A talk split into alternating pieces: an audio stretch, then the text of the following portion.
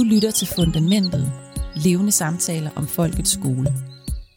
I over et årti sender vi vores børn afsted til en institution, som har en massiv indflydelse på vores kæres udvikling, trivsel og dannelse. I denne podcast diskuterer vi emner, som er direkte brugbare for jer forældre med børn i grundskoler og daginstitutioner. Din vært i dag er Per Ølholm. Velkommen til. I dag skal vi tale om interkulturelle kompetencer. Og definitionen er et individs indsigt og evne til at kunne forstå dagligdagens kulturelle kompleksitet, samt at kunne kommunikere fordomsfrit med mennesker fra andre kulturer. De her evner og kompetencer er ikke noget, vi danskere ligger i toppen af, når vi ser på europæisk plan, men øh, jeg er meget nysgerrig på, hvordan vi kunne komme til at ændre det igennem vores skolesystem. Og med til at gøre os klogere har jeg nok den mest vidende person om det her emne i hele verden, og han hedder professor emeritus øh, Michael Byram fra Durham University i England. Og ham har jeg med på en linje, så nu vil jeg slå over på engelsk. Hello Mike, are you with us? I am with you, Per, and um, let me say uh, you're very kind in your introduction. I can understand Danish, so you were very generous in your introduction. Thank you very much. But yeah, but actually, actually, we are doing intercultural competence uh, by talking to each other. You are sitting in France. I'm sitting in Denmark. Can you say that? Yeah, yeah, well, yes. Oh, it's but it's not just a question of where we are. Of course, it's who we are, the identities that we have. I mean, uh, you're a you're a, a, journalist. I'm a teacher, professor. So even between the two of us, with our bring we bring to any situation our our journal journalist culture, as it were, and our teacher culture, and whatever language we're speaking, we will still have to make an effort to understand each other's assumptions and perspectives, and that's intercultural, as well as being in a different, you know, just within the same country. If we were in the same country, so it's not just a matter of places; it's a matter of of, of um, cultures, not in the sense of country, cultures meaning country, but cultures meaning what groups of people do. Yeah. Your description of the intercultural competences is widely known and used by scholars and teachers all over Europe. Uh, what is the most important intercultural competence and why is it important in 2020? Well, my model of intercultural competence uh, has four, four or five different elements to it. But the basic, in a sense, the basic element is the, the competence which I call curiosity, uh, the ability to to to decenter, to think from another perspe- person's perspective, uh, to put yourself in someone else's shoes, or as we say in French, to put oneself in somebody else's skin. Um, and and that readiness is important. That's the the basic condition, if you like, then there are various um, skills which help one to use that to understand better uh, another person's perspective. But at the end of all of this, in a sense, logically at the end of all of this, is the idea that um, having seen the world from someone else's perspective, one can also look at one's own world, whether it's the world of the journalist or the world of the teacher or the world of the Danish person or the world of the English person. Look at one's own world from that other person's perspective critically. Critically doesn't are mean these, negatively. Uh, are these, are these uh, competences something we are born with or do we have to practice them? Good question. Well, someone once said that we're all born ethnographers. Um, and my underlying model is the ethnographer, the person who goes to another country, uh, another group rather, some often in another country, and finds and discovers their way of life. And as as children, as babies, well, that's what we have to do. We're born ethnographers to discover the world around us, but we lose it. We kind of take things for granted once we've discovered things, and it's therefore a matter of recovering some of those skills, but then adding to that that criticality element, which I think is highly important. Um, and that's what leads one into a, a more educated, if I can use the word educated, a more educated perspective on others and self. And intercultural competence is as much about understanding oneself and how others see us as how as understanding other people. In 20 2020, you say, well, in 2020, as we all know, uh, before COVID, but we were all moving around. Mobility is the is the modern um, is the modern condition, and so uh, all our societies are are very heterogeneous today. There are no homogeneous societies any longer. So even within our societies, we need intercultural competence. It's not just a matter of of people from other countries; it's people within our country. Okay. I have a um, a quote from Professor Gert Biesta uh, that argues that this focus on the PISA goals has distracted the education from much more urgent questions like humanity, the sustain sustainability of our planet. What is your opinion on that? Yes, I, I mean, I can see, I, I understand that perspective, and and I, the, the, I've made the same criticisms myself about the emphasis on measurement, uh, because measurement which is what PISA is focused upon, uh, quantitative analysis of people's competences in whatever it is, uh, inevitably misses things.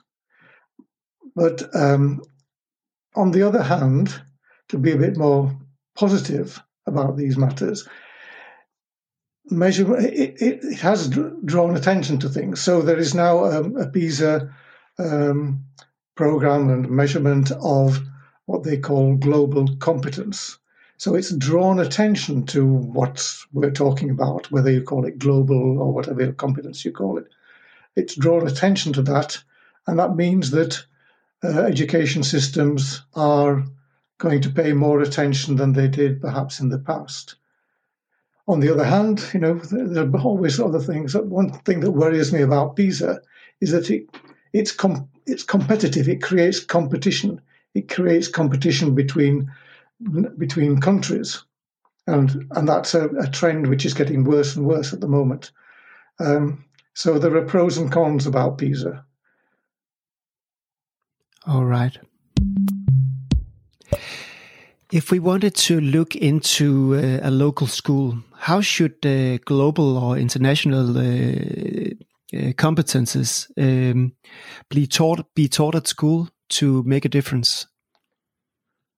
Well, I think um, the, one needs to think of the school as a as an entity, uh, not just the curriculum within, and the, the kind of uh, subjects within the curriculum, but the school as a whole. And the school includes the people attached to it through the children, in other words, the parents and and the, the community around it. And the school itself is a community. So all the competences that we're talking about, which can also be extended to the notion of democratic competence, which maybe we'll come back to. Um, our thing, our, our, our skills and attitudes and, and so on, which I was saying, which which can be developed by the way in which we teach and the way in which we interact with with young people, with children. Um, and well, I do know Danish education, or at least I did know Danish education 20 or 30 years ago when I knew it well. Um, and what I saw then, and which I hope is still the case today, is that the relationships between teachers and, and students were of the kind which encouraged curiosity and decentering. And it's the relationships which are important, um, which are then supported by particular approaches within a subject. But I think above all, it's the relationships of the school which are crucial. Uh, if I heard the inter intercultural uh, uh, competences, I would think, okay, you need to be in touch with people from other countries. But is mm. that false? That's well, it's that and it's not false, but it's it's it's the ability to understand other people. And as I started by saying, you know, you and I in a sense. It's not at this moment our national identities which are important. It's our our um, our professional identities, and you are making a big effort, I know, to understand my perspective as a teacher. Um, I don't at this time because of the way we're talking and about what what we're talking about. I don't need to make that effort to understand your culture as a journalist, but you know, in another situation, it might be the case. So it's it's understanding others um, wherever they are, and not not only in other countries. Do you think that the schools to, should do something about um, their environments to uh, to um, to get the pupils to experience this competence? Yes, I mean, the, where where schools, and I think uh, that will be the case in many parts of Denmark, not all parts of Denmark, where schools themselves are multicultural, where there are so many different um, cultures and languages present, including languages which are sometimes hidden or suppressed because children are are are a little afraid that what that their language from home might not be um, might not be well seen, as it were, by by people in the school. Um, where where that exists, that can be encouraged, and um, and, and there's a, plenty of opportunities for intercultural experience within a within a school and within the environment around a school. One of the things that a distinction I make is between intercultural competence and as a language teacher, as I began in my life as a professional life, intercultural community communicative competence. That's something extra where you need a language, you need a foreign language, and you need that extra dimension um, in order to uh, understand people who are from another country and therefore usually from another language group. So intercultural competence is something that is more general, can apply to everything around us um, in our own language, but it's also something which can be added to or complemented by linguistic competence so that we can interact with people uh, in another language, as you and I are doing now, or as you are doing now. So at the moment, you are using your intercultural communicative competence, and I am using my intercultural competence because I'm simply using my mother tongue. All right, all right. You're probably familiar with the Danish term dannelse. Yes. Uh, how do you re relate this term to your own research and, and the intercultural competence? What are similarities and differences? Mm -hmm.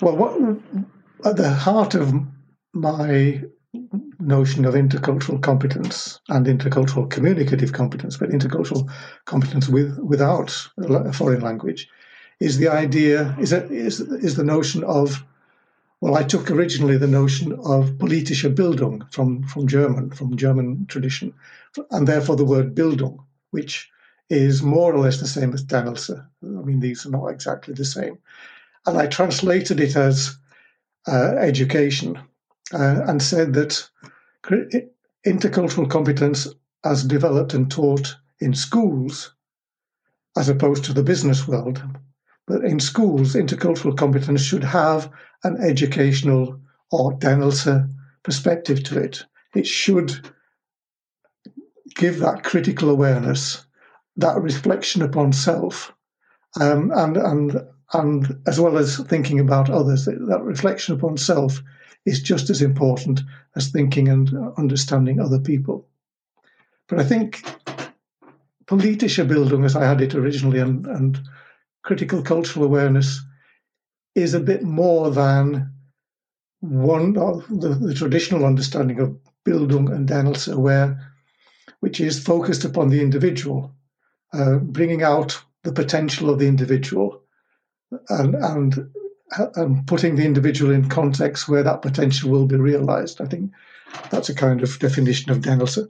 Um, but my focus is as much upon the individual in society, in their society, and in the multicultural society around them, or the community just within, in and around the school.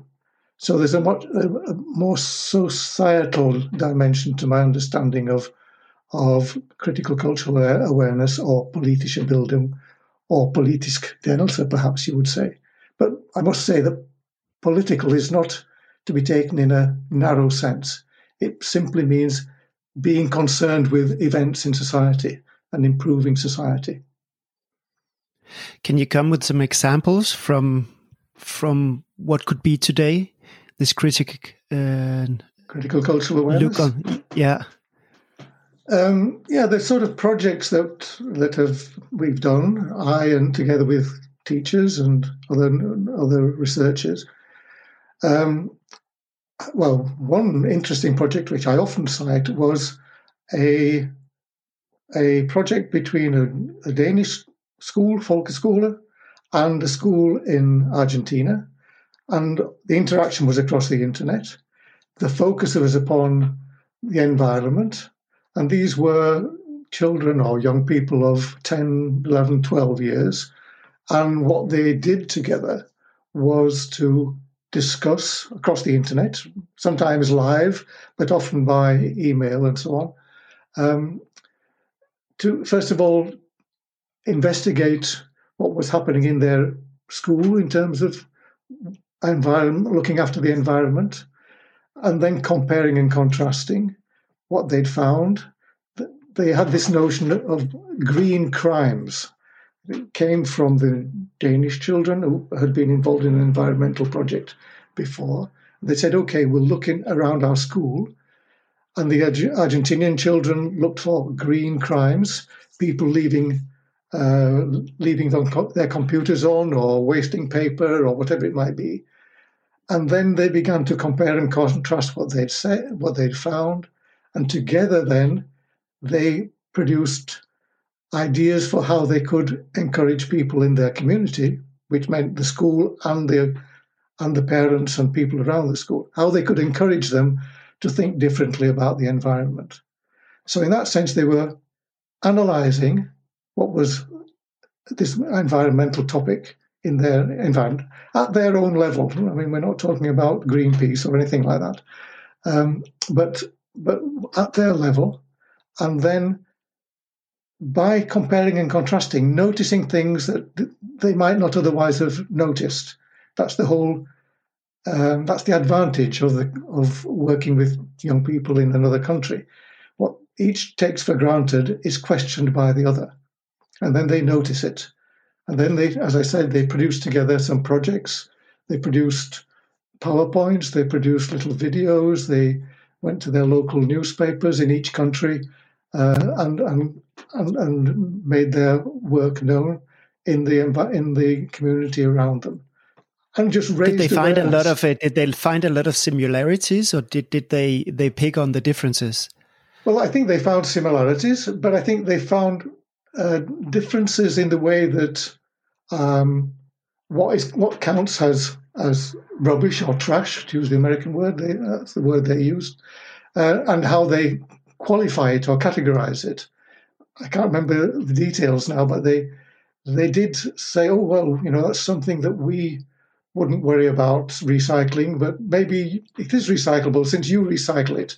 Now I'm inventing now the the details because I can't remember the details, but that's the sort of conversation that went on with between the, the two groups.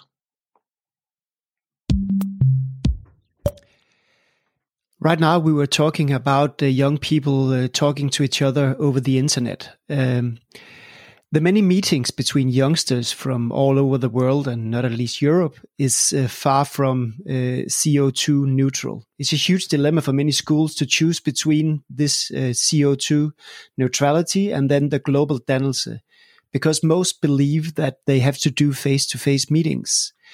Uh, what is your advice to the schools? Well, the example I've given uh, suggests that it's not that face to face meetings are the only uh, way of interacting with people in another country. Of course, there's it's never going to be quite the same because you don't have the kind of tactile, you don't have all the senses involved in the experience. Um, but there is a, it, it is a, a good substitute. Um, and just as a, a, short, I mean, this, the project I mentioned just now and these kind of interactions across the internet, they're not things which happen day in, day out throughout the school year. They're short term projects over, over a few weeks usually. Um, but the, the impact is disproportionate. For what you get over a few weeks, you get a really big impact. And that has been followed up by the teachers themselves in looking at the impact that it's had on them. So it's an, it's an alternative. Um, but it's, of course, it's not quite the same thing. But I think young people today, well, we know from from from from the movements among young people uh, in, beginning in Sweden and around the world, they're much more aware of these things, and oh, I think would understand that that one has to make compromises. One cannot always go for the exotic experience. Now, when you're saying that, then do you think it would be better to to reach out to countries in your uh, neighborhood, like Europeans, or does it give something else to reach out to the Far East or Africa or places that are more different than where you live? I think, the, I mean, there's there's a danger in exoticism of kind of looking for something which is really different, which prevents you from seeing the differences and the multiplicity around you. And it has to be said too that um, the Far East or, or, the Middle East or whatever, whatever we call these places, East Asia is a better phrase, are also present in our societies. Uh, I mean, in Britain, it's been like that for a long time, and in Denmark, uh, over the last couple of decades, it's also the case that Denmark has become a much more multicultural society. So one doesn't have to seek the exotic in by getting on an aeroplane for 13 hours and going to, to China, um, and all that that means in terms of CO2, etc. So, but the other point is that the exotic draws one's attention away from uh, the little things which are different but highly important. I mean, I, I did. I lived for a number of I've often been to the to Sønderjylland and and, and North Schleswig and as it's called in German between Germany and Denmark. Um, you might think there's everybody knows knows each other's culture there and so on between the north and south of the Danish German border.